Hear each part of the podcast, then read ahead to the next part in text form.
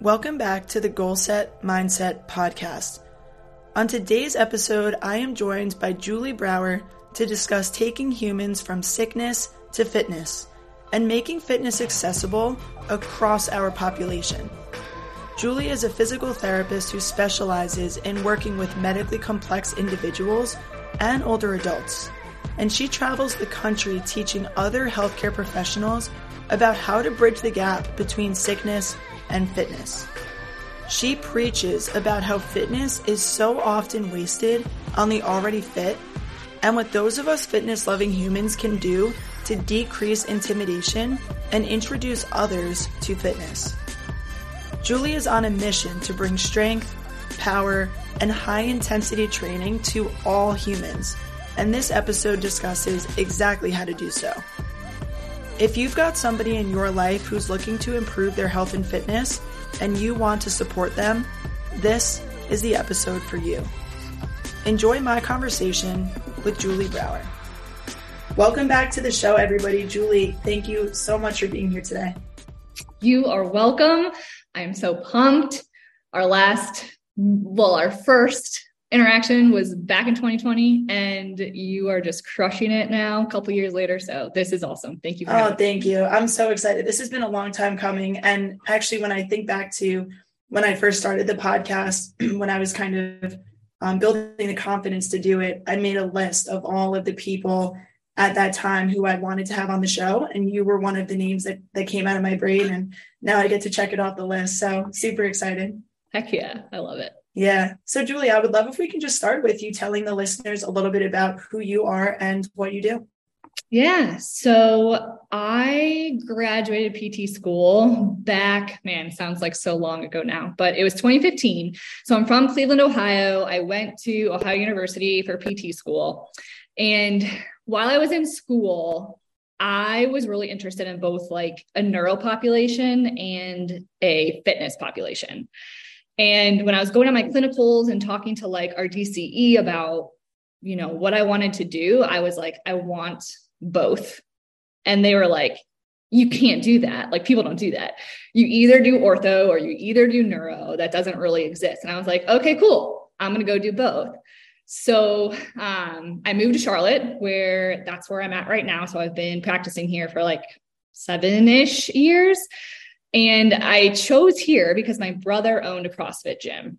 And so I was like, cool, I can move here. I can work with athletes in a CrossFit gym and I can work at the hospital. And that's exactly what I did. So started out in the ICU, at a level one trauma center, um, would do that in the morning and then i would go to the evening into the gym and work with athletes there. And you know i, I was full-time in acute care for a while. I dropped down to prn i went into inpatient rehab home health treating older adults privately in their homes and then obviously been teaching with um, mmoa as well since fall of 2020 nice. Wow. I love that you didn't take no for an answer yeah. And, you know, like it's so true. That's one of the, I guess, limitations of physical therapy school is everything is very like compartmentalized and um, separated. And, but like the fact that you, you realize that you love both and you're like, I'm going to go find my own way to, to do this. And yeah. um, super cool. And I can imagine that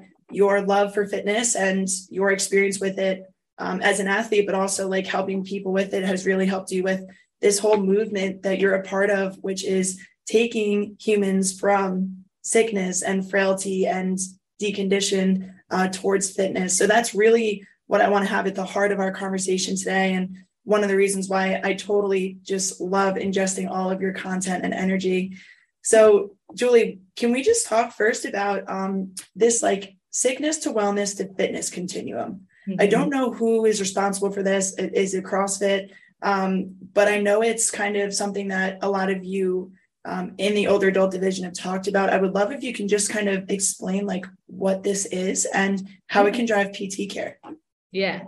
So yeah, so this was born out of CrossFit, right? This um, sickness to fitness continuum. So if you talk about it in the CrossFit sense, they will say like every measurable value of health can be placed on that continuum, right? And wellness can be measured by body fat percentage, blood pressure, bone mineral density, cholesterol, right? All these things that we think of when it comes to measurable things when it has to do with health.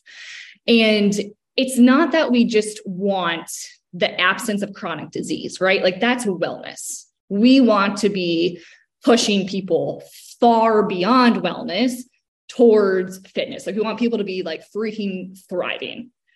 Now, the thing though, when it comes to older adults and working with this population who are really sick, like we we need to adapt that continuum a little bit and expand on that because one, many of the folks that I work with, like Julie, they're never going to move beyond sickness. They're going to be freaking sick and they're going to just live there. They may touch wellness, but they actually may not. They may never leave their home. They may never make it into a CrossFit gym. It's just not going to happen. So it's about like, how can you make someone's life bigger, even within them still being sick? right? So that's one part. The second part is we have to adapt it to include all the other dimensions of fitness and wellness. So it's not just physiological wellness, it's not just physical fitness, it's mental fitness, emotional, um, spiritual fitness. It's it's all of those things that as PTs sometimes we don't address or we don't think of but that are so incredibly important and responsible for truly enabling someone to move along that continuum.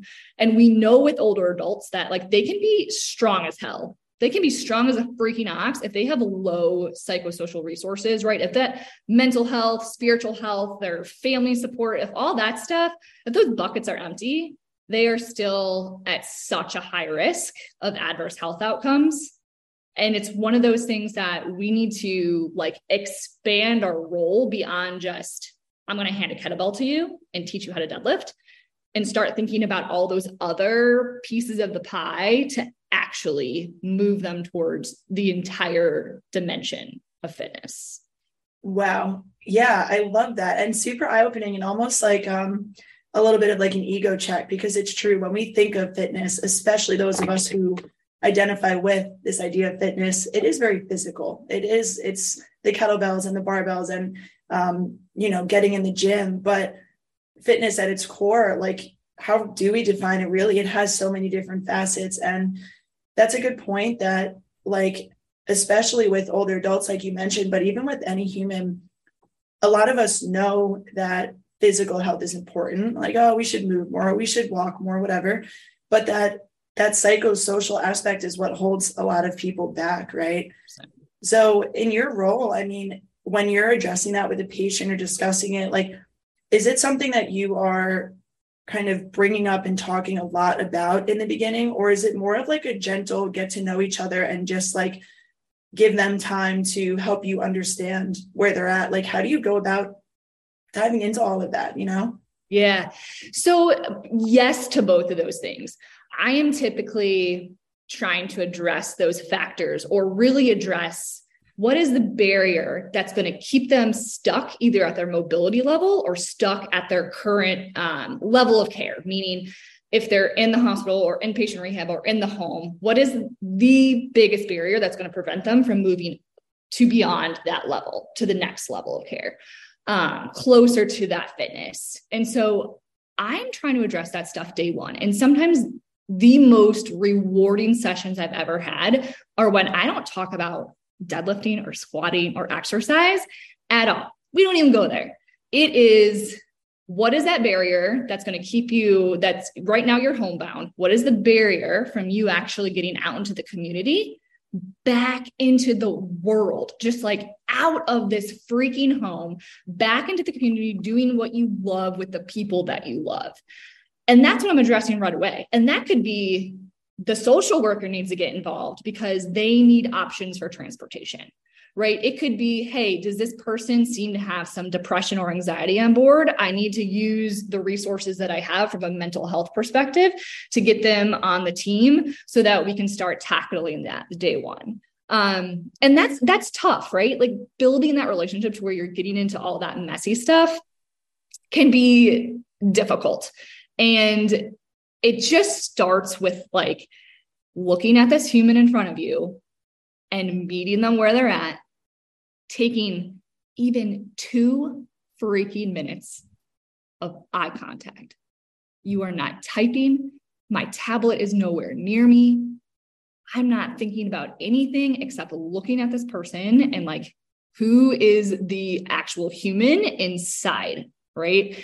And developing trust. No one is going to shift their behavior. Or no one is going to no one is going to give a crap about what you say unless they they trust you and they trust that you like give a damn about them and what is meaningful to them. Um call it empathy. Call i don't know what you would really like sum all that up as but that has always been how i've like i don't know. That's just always been how i've approached it because i know how important it is but that's not that's a hard skill it's it's a soft skill, but it's hard to implement if you're not used to it. But um it's it's just so critically important that we address that right away and build that relationship and not wait until discharge week. You know you can't wait until the last week you're with someone to be thinking what are all the other things that could be barriers here? Yeah. Just getting to know your the human in front of you. It's so true. Like it sounds so simple um, but like you said it's simple not easy. And i love what you just said about kind of painting that picture because i can visualize that perfectly of like put the laptop to the side put the notes to the side and just be there. That is something that i honestly can use a reminder of. Um, i'm in an outpatient sports setting but when you go in for an evaluation it's like all right you start typing away and and yep my brain is always on um, of course on the patient but also like all right i don't want to get behind. But it's like 100%. just take a few minutes and and that's the investment of your time in the beginning of building that relationship is totally going to be worth it in the long run when that patient is compliant and you're on that level together. Like that's that's a really good lesson and a good reminder for me. So thank you. Yeah. And if you think you know i think outpatient is like it's the typical, you know, 80 year old Betty comes in and you're like, okay, Betty, jump on that bike. I'll be with you in a few minutes. And it's like, you go and go to the bathroom for the first time, or we have a snack because we're hangry and our blood pressure's dropping because we're clinicians and, you know, we're being run into the ground and we're exhausted. Like it's like you get it and everyone understands these scenarios. Like in acute care, it's when we would go and knock on the door of a patient. You don't wait, you just barge in. The knocking on the door is just a formality.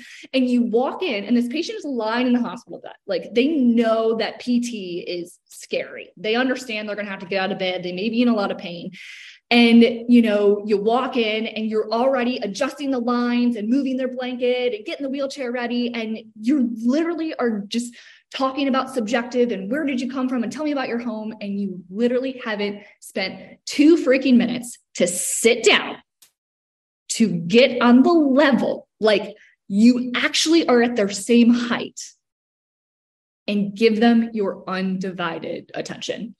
And that can make the absolute world of a difference. And, again, it's simple. It's not easy, but it's one of those things where I think if you can just challenge your everyone can just challenge themselves to do two minutes, it, it can completely change. Like it sets the stage for your plan of care and building. Totally, totally. And I mean, even just for for any coaches or just anybody in the industry of human beings, which like a lot of us are in, like yeah, that's such a crucial um, point and can make such a difference. And another thing that you mentioned, Julie, that I love is um, you gave an example of a maybe an older adult who is currently homebound and wants to eventually get out of their home, and you're trying to figure out, you know, the barriers.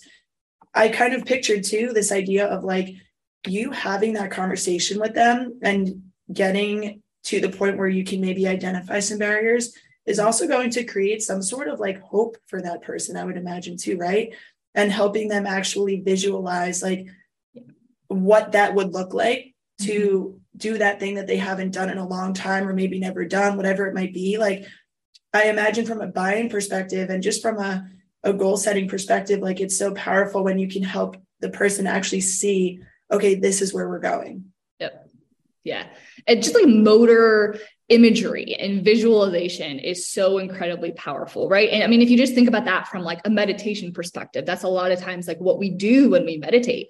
And it's it's so powerful, especially like my older adults who are sick, sitting on the edge of their hospital bed, they maybe have just escaped death or had some insane surgery and they're in a lot of pain. And if you can get them and kind of like dig deep into those goals to just imagine themselves in a world uh, or on a day, a Tuesday, a Saturday, what are they doing? What brings them joy? What brings them purpose?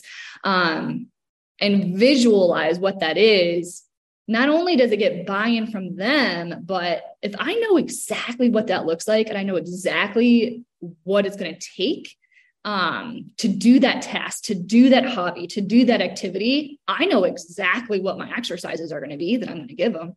It's the easy button. So it, it doesn't just, it's not just for the patient, right? Like as a clinician, it makes my life 100% easier if I actually know what those true goals and desires are and they can visualize it and tell me that yeah super super cool super cool so good. And even just in like fitness in general like like we mentioned before most human beings know that working out is good for you and we should all do it. And you can go online and you can find so many different programs and gyms and there's all these things out there but yet like there's so many people that still aren't doing the thing. So being able to figure out for yourself or help that person in your life be able to see the connection between how fitness can help them do their thing. And like I had Jeff Moore on the podcast a few months ago, and when I asked him um, what he's working towards right now, like he basically talked about how fitness is one of the things that is at the center of his life because he wants to be able to ride his motorcycle forever. And it was like such a simple thing, but he was just like, I want to ride my bike when I'm in my 70s. And in order to ride my bike, I need to be able to do these things to be safe. And I was like, how cool is that? Because not every human being cares about like having big muscles and like lifting up heavy weight. Like I get that. Totally get that. So but I I really do think that every human out there has something that drives them and gives them joy and that they're passionate about. So how can we be creative and take that thing and then find fitness within that. Like that's oh. So cool. Yeah. And that being said, Julie, I mean, kind of shifting gears towards the the physical domain of fitness. When we think of fitness, it has so many flavors, right? There's strength and power and cardiovascular health. So I would love to ask you when you're working with your population, whether it's older adults or, you know, sicker individuals, like, and you're kind of addressing the physical side of things, is there a certain domain of fitness that you feel like you're prioritizing, or are you trying to sprinkle in all these different things? Like, what's your approach with that? Yeah. So this is a great, great question. And as always, the answer is it 100% depends, right? Like, of course, yeah. 100% depends on what their goals are, number one. And then obviously, like what they're willing to do, what they're capable of doing. Now, with that being said, strength for me and working with frail older adults like is always going to be number one. Strength is just the most potent intervention. Resistance training is the most potent intervention that we can be using with folks even who are sarcopenic and who have frailty. Like we have this mount everest height of evidence that just continues to rack up of telling us that resistance training is the best thing that we can do for these folks um, and when you when you put that into the context though of someone who's really freaking sick, you realize why and why strength is number one. And I'm going to say power is number two. So I'm going to go strength and power. And I really think about think about the patient who has congestive heart failure. Okay. I see them a ton in home health. They forgot to take their Lasix for the day, right? So let's say that they had been doing PT and they're sitting in their recliner and all they're doing are long arc quads, or maybe they're only doing body weight sit to stands. That individual forgot to take their Lasix. They now weigh more than their body weight. They are not going to be able to stand up if they had only been training to lift their body weight from that chair right? Because now they weigh a couple more pounds, they have more water accumulation on them. they're not going to be able to stand if you haven't been adding load to them for them to be able to actually stand up with external load, aka that external load is fluid that has accumulated through their body. I mean, strength for these folks who are super sick, who are one missed Lasix dose away from landing back in the hospital or getting stuck in that recliner and they have to call the fire department who's on their um, speed dial because typically these folks have like, oh yeah, firefighter Dan's going to come over and like get me out of my recliner. I mean, this is critical. This is a, this is, they're stuck in a recliner for days versus they have to go to the hospital versus if they were strong enough they'd be able to get themselves up and out of that chair no problem right? So strength is 100% number one. I would say power is second. The ability to really create that force quickly because when you lack strength momentum is your friend right? Like think about the folks who um, who have had a spinal cord injury or a stroke, and we teach them how to like roll really quickly and use momentum, uh, kind of throw their body around to get them to be able to move their body weight. That is a strategy that, again, if that person's going to be stuck in that recliner, or they know how to generate momentum to like throw themselves up and use power, that is again the difference of they're stuck in that recliner for days. That can be the difference of going back to the hospital um, so those are my those are my two strength and power.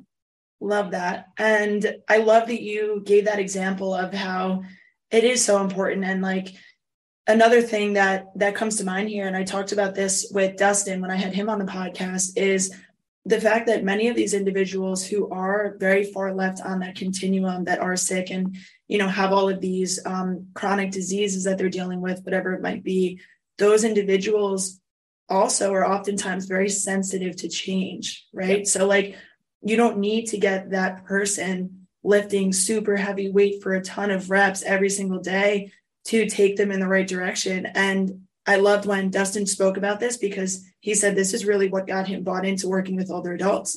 Like, wow, these people are getting getting so much stronger, so much faster um, because of that. So I think that's a great point too. Is like talking about strength training can be very intimidating or if somebody is listening and is picturing their grandmother who is you know pretty frail it's like there can be ways to do this in a relatively simple manner that will make real change. So do you have any specific tips? Like let's say somebody does spend most of their time in their home um, and i know you're going in as a physical therapist but like are there any specific pieces of equipment or just like general principles for kind of introducing this idea of resistance training to somebody who is very low on that spectrum?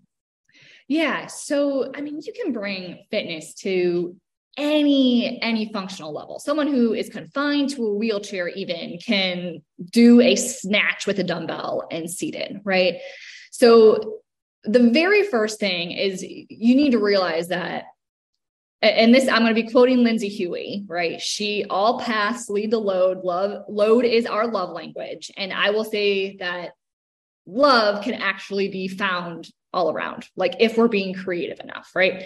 So if that kettlebell, if that dumbbell, if that type of thing is really intimidating and there's no way in hell our patients are going to go buy one off of Amazon. They just they don't like it, right? Whatever. They don't like the way it looks. It's intimidating realize that you can look around someone's home and you can find load in any certain form.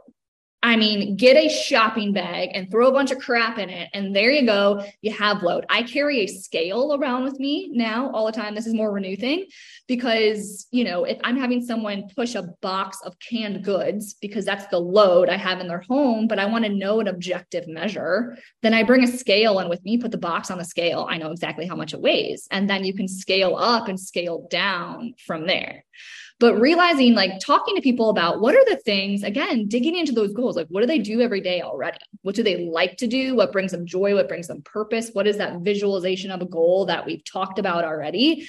And then you just find a way to add a little bit of load to it. Add it in a way that's not intimidating with things that they lift and carry every day right?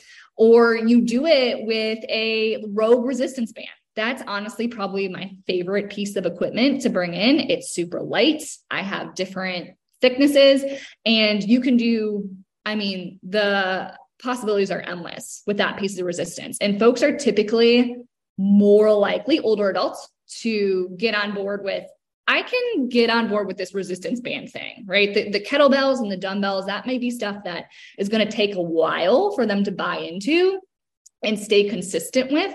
But a resistance band and not a TheraBand, they're very different. A resistance band can can take you a long way. And you can, I mean, that can be used for a lot of like um, reactive balance exercises as well. It's not just for strength building, but it can be it can be a good piece of equipment for buy-in. So load can be found everywhere. So using things that are not intimidating.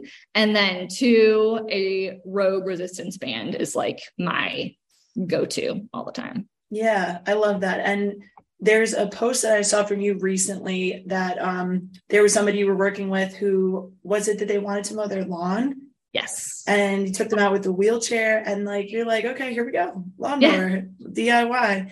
And yep. um how many how many funny looks have you gotten in the hospital having patients push uh, linen carts around? Girl, the looks, the comments I get, especially because I like really pump up the jams too. So like imagine in the hospital room, like my patient is doing burpees, which it floor recovery, incredibly important. Um, and the jams are pumping and like the physician comes and like opens the door and is like what is going on here right um yeah you you when you bring this fitness forward mentality into a setting like that and it's i mean it's a little rebellious right? Sometimes i'm like am i gonna get fired? Cool. If that happens whatever bye. Um you just have to kind of realize you had it just you know what? I'm doing what is good for the patient and you know i'm hoping that people watch and maybe get a little bit inspired and that'll start to happen. Like your colleagues will kind of look and be like oh they can do that? And then it's almost as like they kind of like think about what they did during their session. I'm like man. So you can start to have that effect. It's a it's definitely uncomfortable. There are lots of days where i was just like man, I'm like walking around with a target on my back, but it's um it's so powerful. You just got to be that continual drop in the bucket and you know, those become ripples, ripples become waves um and just kind of keep doing it every day. Yeah, and just embracing it like you said like once you understand what all of this is for and you believe in it so strongly and it's part of who you are like who cares if you get the weird look from the physician walking down the hall right like and i think about that sometimes too with working in um outpatient right now, I naturally at my core am very much like a hype girl. Like I just love to hype people up and be like, let's fucking go. And like that's just who I am. Yeah. Not everybody loves that, I understand. Right. Um, but it's it's coming out a lot working with the people that I'm working with. And at first, like there's been situations where I get a little bit, I guess, insecure. Like, am I being too loud? Am I taking up too much space? Whatever. But seeing patients like smile back at me when I'm like, hey, if you told me that you were doing goblet squats every single day, I would believe you because these look so good. Like you're crushing it. And just seeing them like, really? Like I'm doing it right? Cool. Like those little things, it's like, just just do it. Just be that person, play the music that they like, you know. And um, I actually had a patient in my acute care rotation who she had a spinal fusion and you know, we went in for PT and she's like, oh God, PT, I heard about this. And we uh we were getting ready to walk and she was like, Is it okay if I play music? And I looked at my CI and my CI was like, I'm like, Yeah, yeah, what do you want to listen to? So she takes out her phone and she puts on Prince. And Prince was, you know, her guy. Yes. And we're walking through the halls, and you know, this woman brought her own robe and her own slippers and like just was rocking it, blasting Prince walking down the hall. The only problem was she kept closing her eyes. And I'm like, Miss, you know, you need to keep your eyes open for me. And she's like, I'm just trying to listen to my baby, like, let me be, whatever.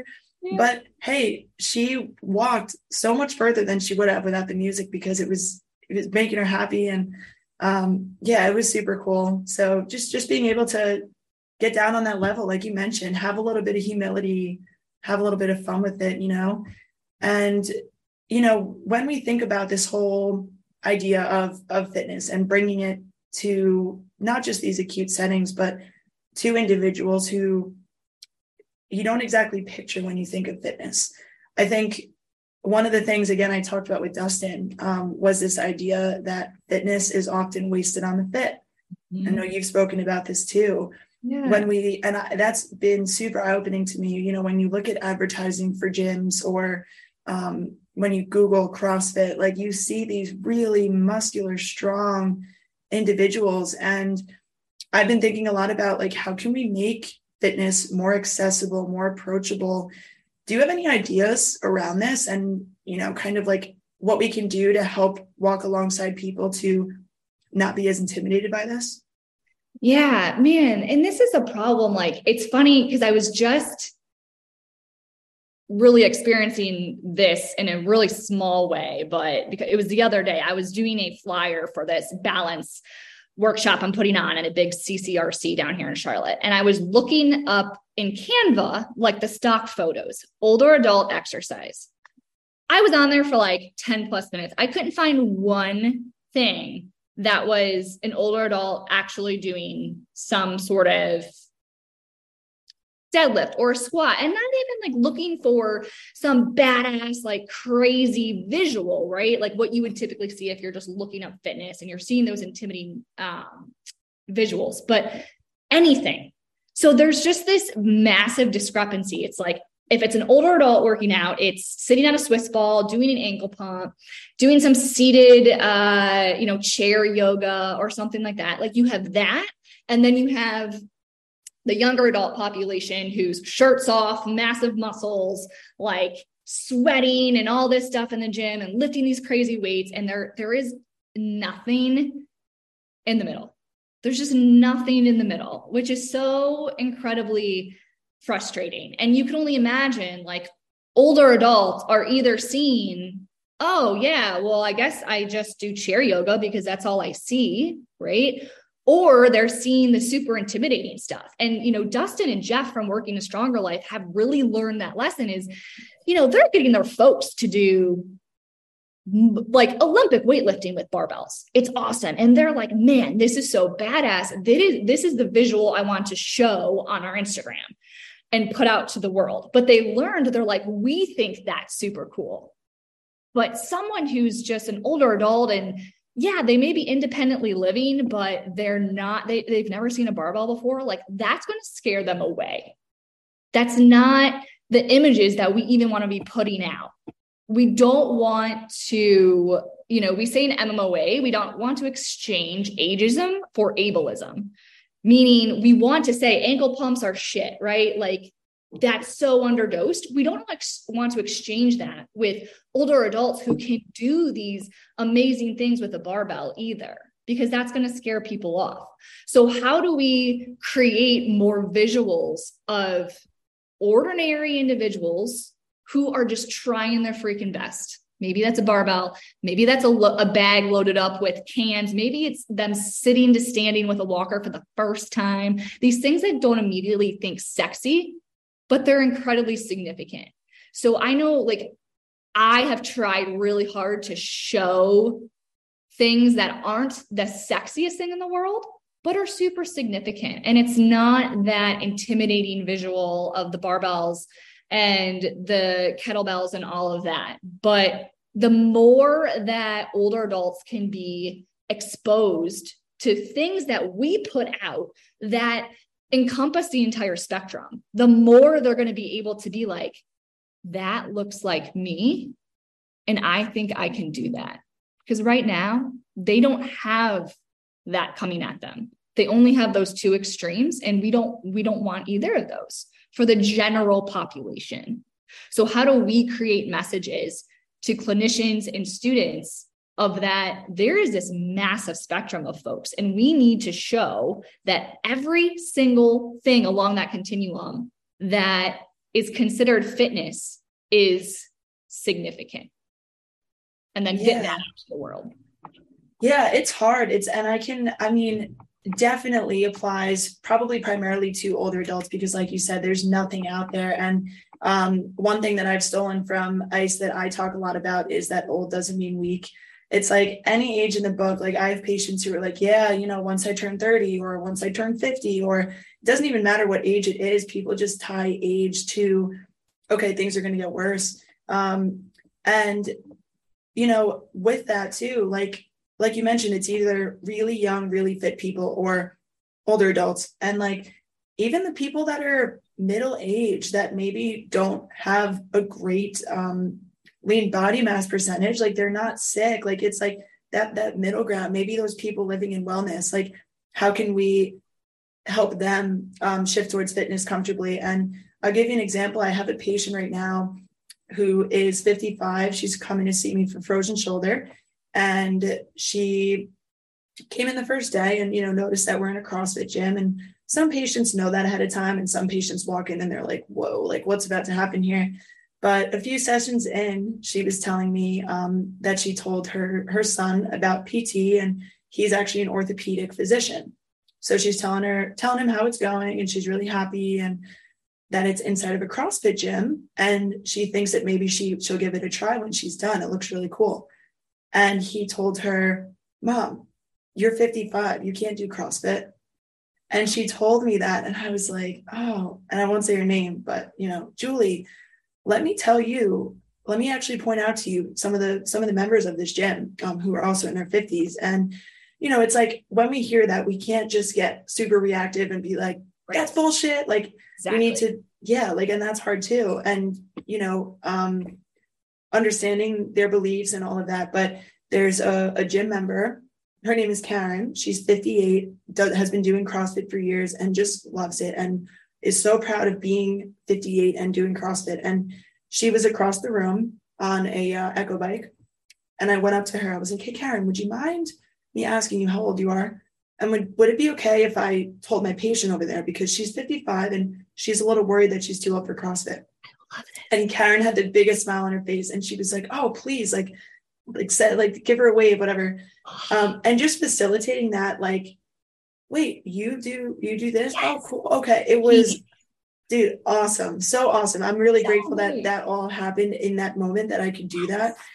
Um but yeah that's what it's all about. And when you go into crossfit boxes and you would probably know this better than me but like not everybody looks super muscly and fit right? Like it is a very normal, general looking person that tends to hop into these workouts. So, yeah, like I wish we could just showcase that and tell the Instagram Middle algorithm. Ground. Yeah, tell yes. the Instagram algorithm like screw the dude with the 12 pack. We already know about him. We know. know. It's the ah. middle ground. And it's so you're in such a cool position because it's like we call it intentional exposure where you're having a patient in in your space but they're surrounded by the gym and a class that's going on. And maybe they're surrounded by, you know, Karen, you're 55 for PT.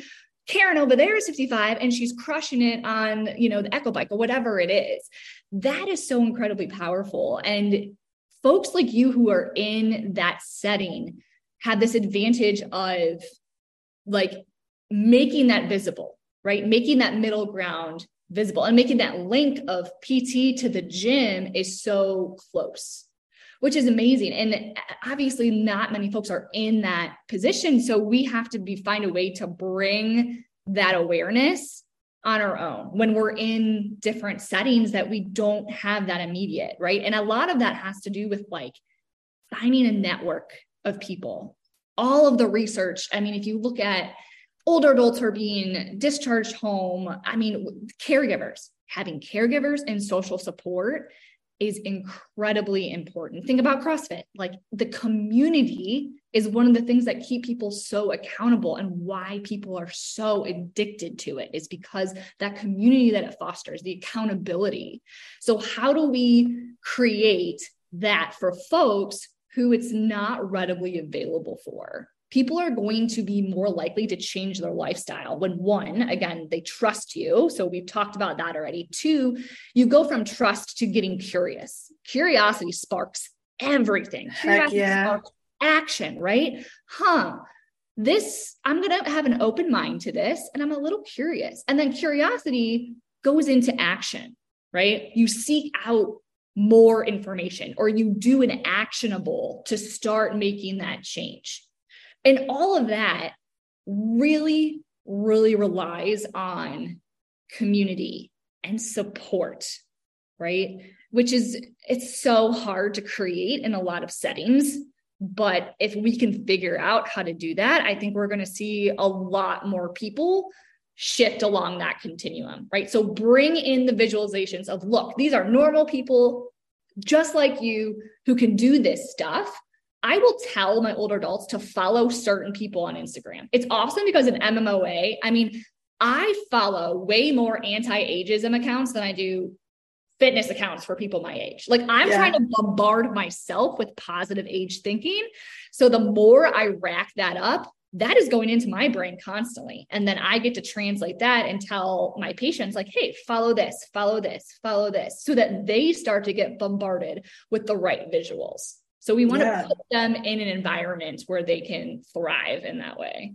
Totally. And that's honestly probably the main reason why I love our job and our profession is we have this opportunity to empower individuals through action. You know, like one of the things, one of the phrases that I love, and I, I think a lot about this now is that people don't need more education, they need more inspiration. And like, yeah, and just being able to like have a person do a loaded squat for the first time, whether or not they even are thinking about it, and being like, hey, do you know how much weight you were just holding? Like that was 30 pounds. Like, wow. And and just that moment of like, wow, is so cool. I'm totally falling in love with it. And I love what you said about social media too. And that I think is one of the limiting factors, but also is something that we can control. Where I'll give you an example in, in sports physical therapy specifically. Like when you think of sports PT, you think of the young athletes, like the high school baseball player and the college athlete. And the company that I work for, most of our marketing and social media is geared towards that population, which most of our patients, most of the therapists in the company, that is their thing.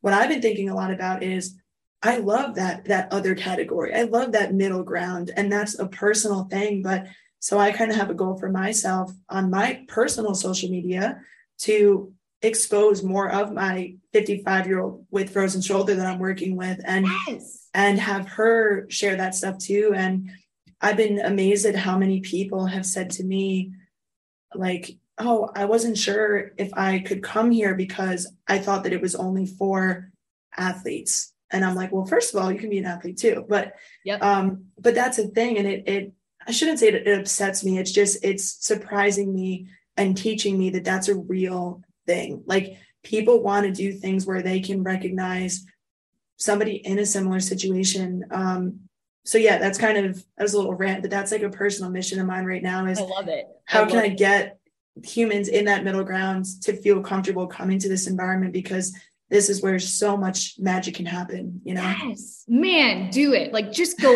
all out on the middle ground. I mean, and think like it's it's tough, right, Julie? Because we know what's clickbaity on social media. Totally. I mean, I'm gonna be fully transparent. I know that if I post an older adult in a hospital gown doing some badass thing, the engagement and views on my crap is going to go through the roof, which cool. I, I am lucky in the sense that like I used to put those things in the things that I think matter. They don't. I don't care. I don't care how many people like my stuff.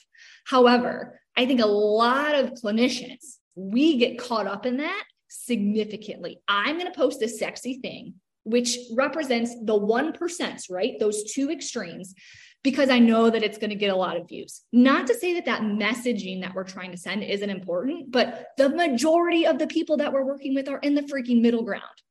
So why aren't we showing that? Why aren't we showing the the ordinary person doing extraordinary things? You know, like that's where we need to focus. And maybe you're not going to get this crazy clickbait engagement. However, you want to attract a certain audience. You want to attract the people that value that because those are the lives we need to change, right? Those people in the middle ground, they could go backwards on the frailty scale really easily. They could go back into the hospital really easily. Like they're one rep max living. You've heard that before. I mean, those are the folks that it's so powerful if we can transition them forward. People who are already freaking fit, they can take a lot of shit in life and they ain't going to go back into the hospital. So, why are we not dialing in on just those ordinary folks who look like they're doing pretty darn well, but they could be one rep max living, who have the frozen shoulder, right? The middle aged folks who maybe just too little bit too intimidated to come into that CrossFit gym.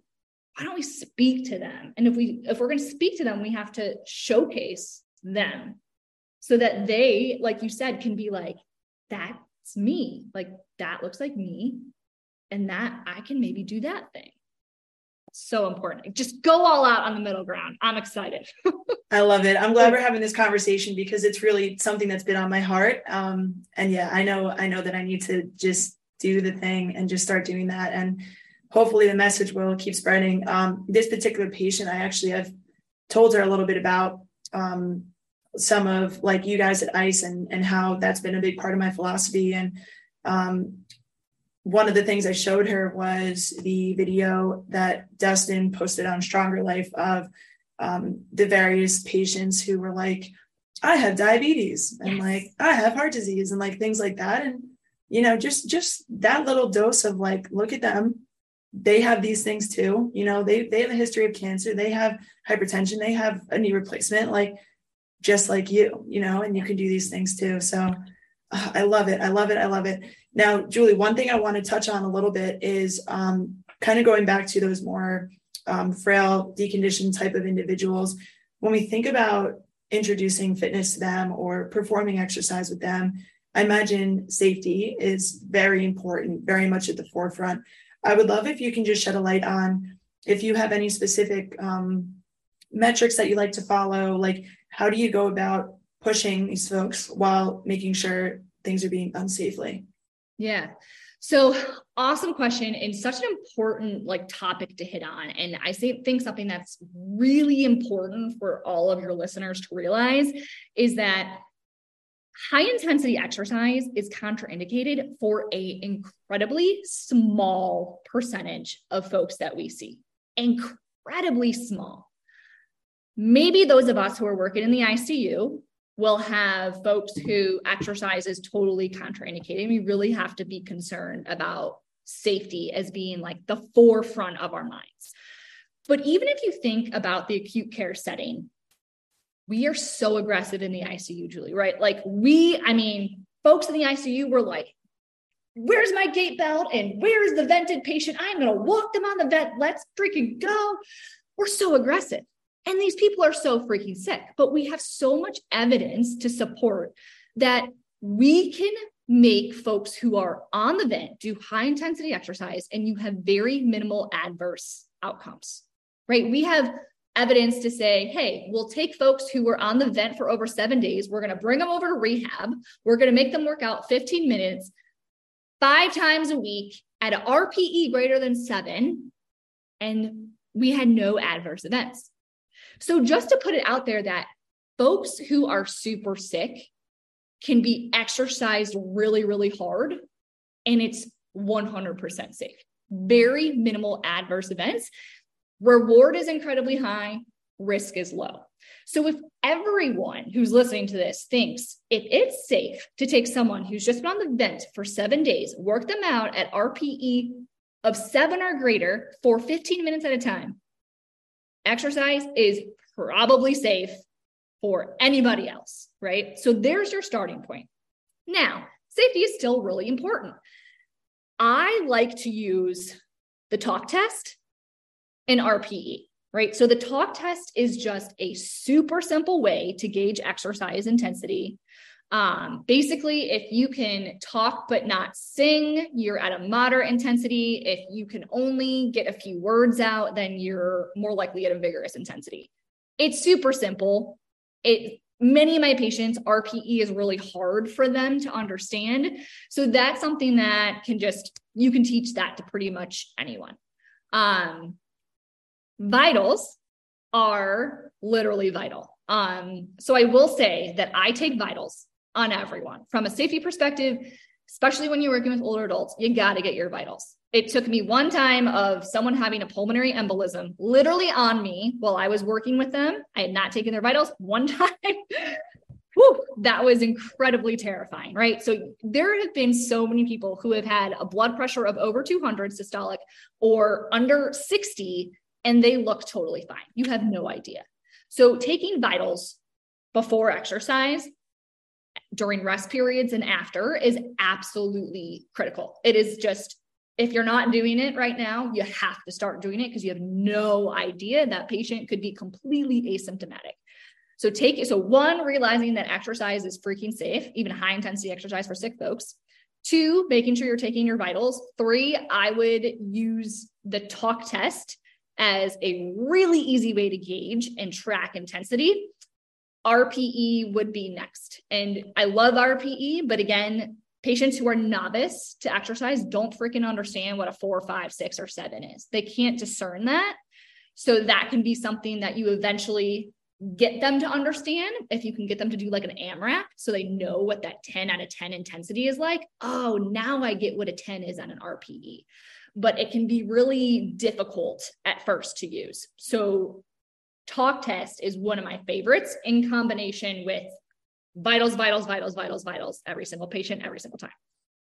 Nice. I love that. And I'll definitely take that that talk test into my clinical practice too because even in the outpatient setting with individuals who are not medically fragile um, i've totally fallen into the trap of underdosing like there are some days where i look back and i'm like man i was kind of being lazy there or you know i didn't i didn't really think too much about how i can push them and how to structure the session and that's something that i'm kind of challenging myself on a little bit more too and just that same idea of like especially working with individuals who may be a little bit intimidated by exercise. They voice that at the start of therapy.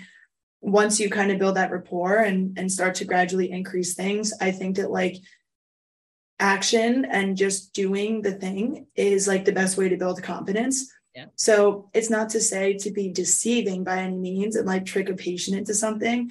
Um, but slipping them the heavier kettlebell or, you know, structuring exercises in that more like AMRAP fashion to just get the heart rate up.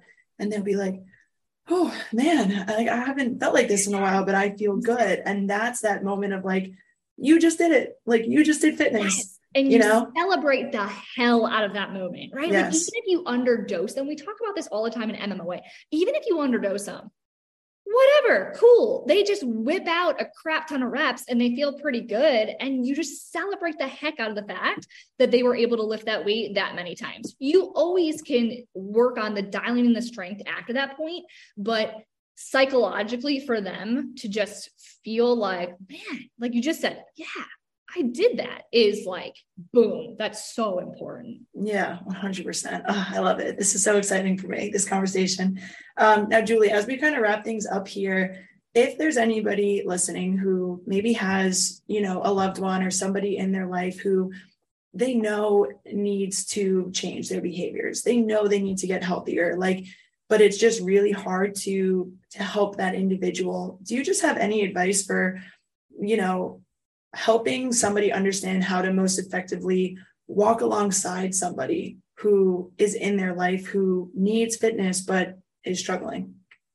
Yeah, man, this is like the million dollar question. Mm-hmm. And I wish I had the golden ticket answer here. And I say that because my family uh, has been one that has not been very healthy. Like my mom um, was diagnosed with esophageal cancer um, a couple years ago, just not a healthy individual. Like grew up smoking, drinking, taking a lot of sleeping pills like it's it's really really unfortunate and i know a lot of people listening um, a lot of clinicians it's really tough when you're like this is my family member and I'm in the health promotion field or I'm a clinician. I help people, strangers, go from sickness to fitness all the time. And I can't even help my own parent or I can't even help my own family member. They don't want to listen to me. You know, they don't want to buy in. It's incredibly difficult.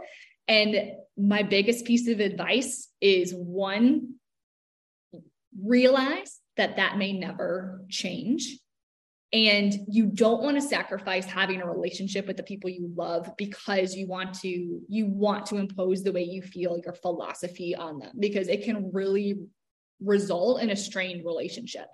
Understanding even if it's the person that you love and you want them to be around so they can hold your grandbabies and all this stuff like that it just may not be what they ever get on board with.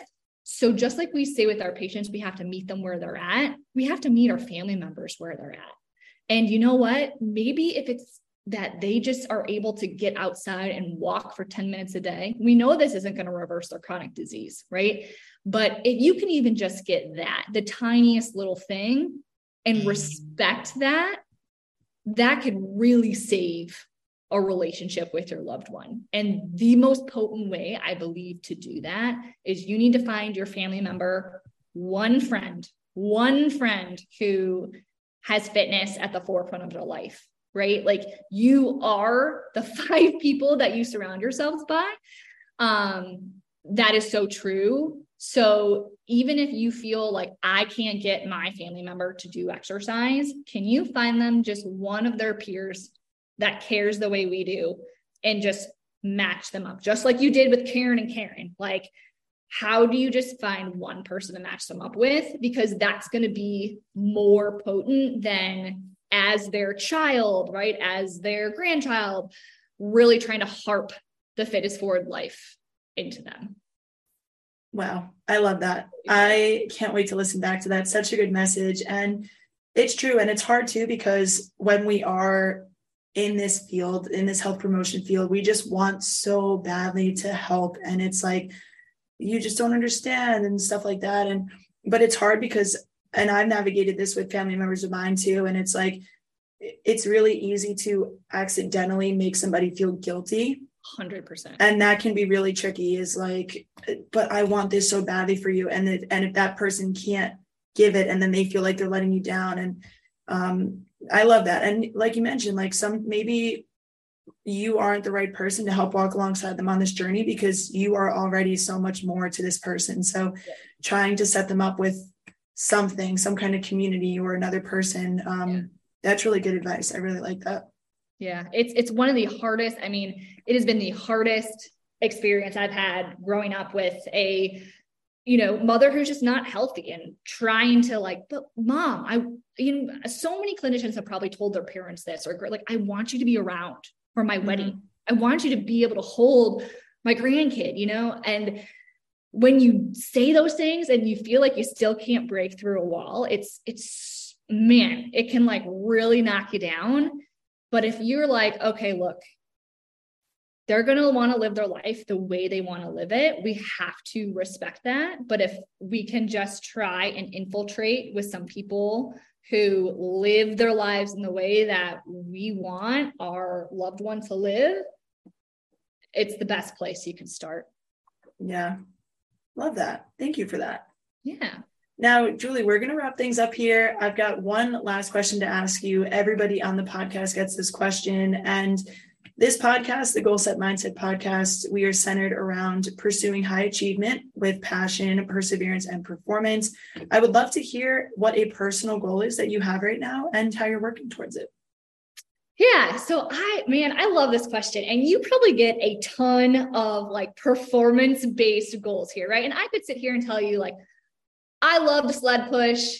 I want to be able to push a 560 pound sled for 25, 30 feet. I did it for like 10 feet, but I want to do it for like double the amount of time. Um, I could go into that, but the goal that really first came to mind is probably not something that you typically hear. But so my boyfriend and I are, we're building a new townhome.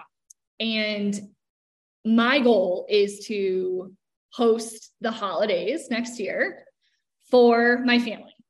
Like we don't, I mean, me and my family have we haven't really gotten together a whole lot over the holidays over the past couple years. My brother's in town, but he doesn't have enough bedrooms for people to stay. Like I want to keep myself healthy enough mentally, physically to be able to be the person who brings everyone together in one place and create this atmosphere of happiness and togetherness in a way that I haven't been able to do. Um, so that when I look to the holidays next year, that is what I am working towards.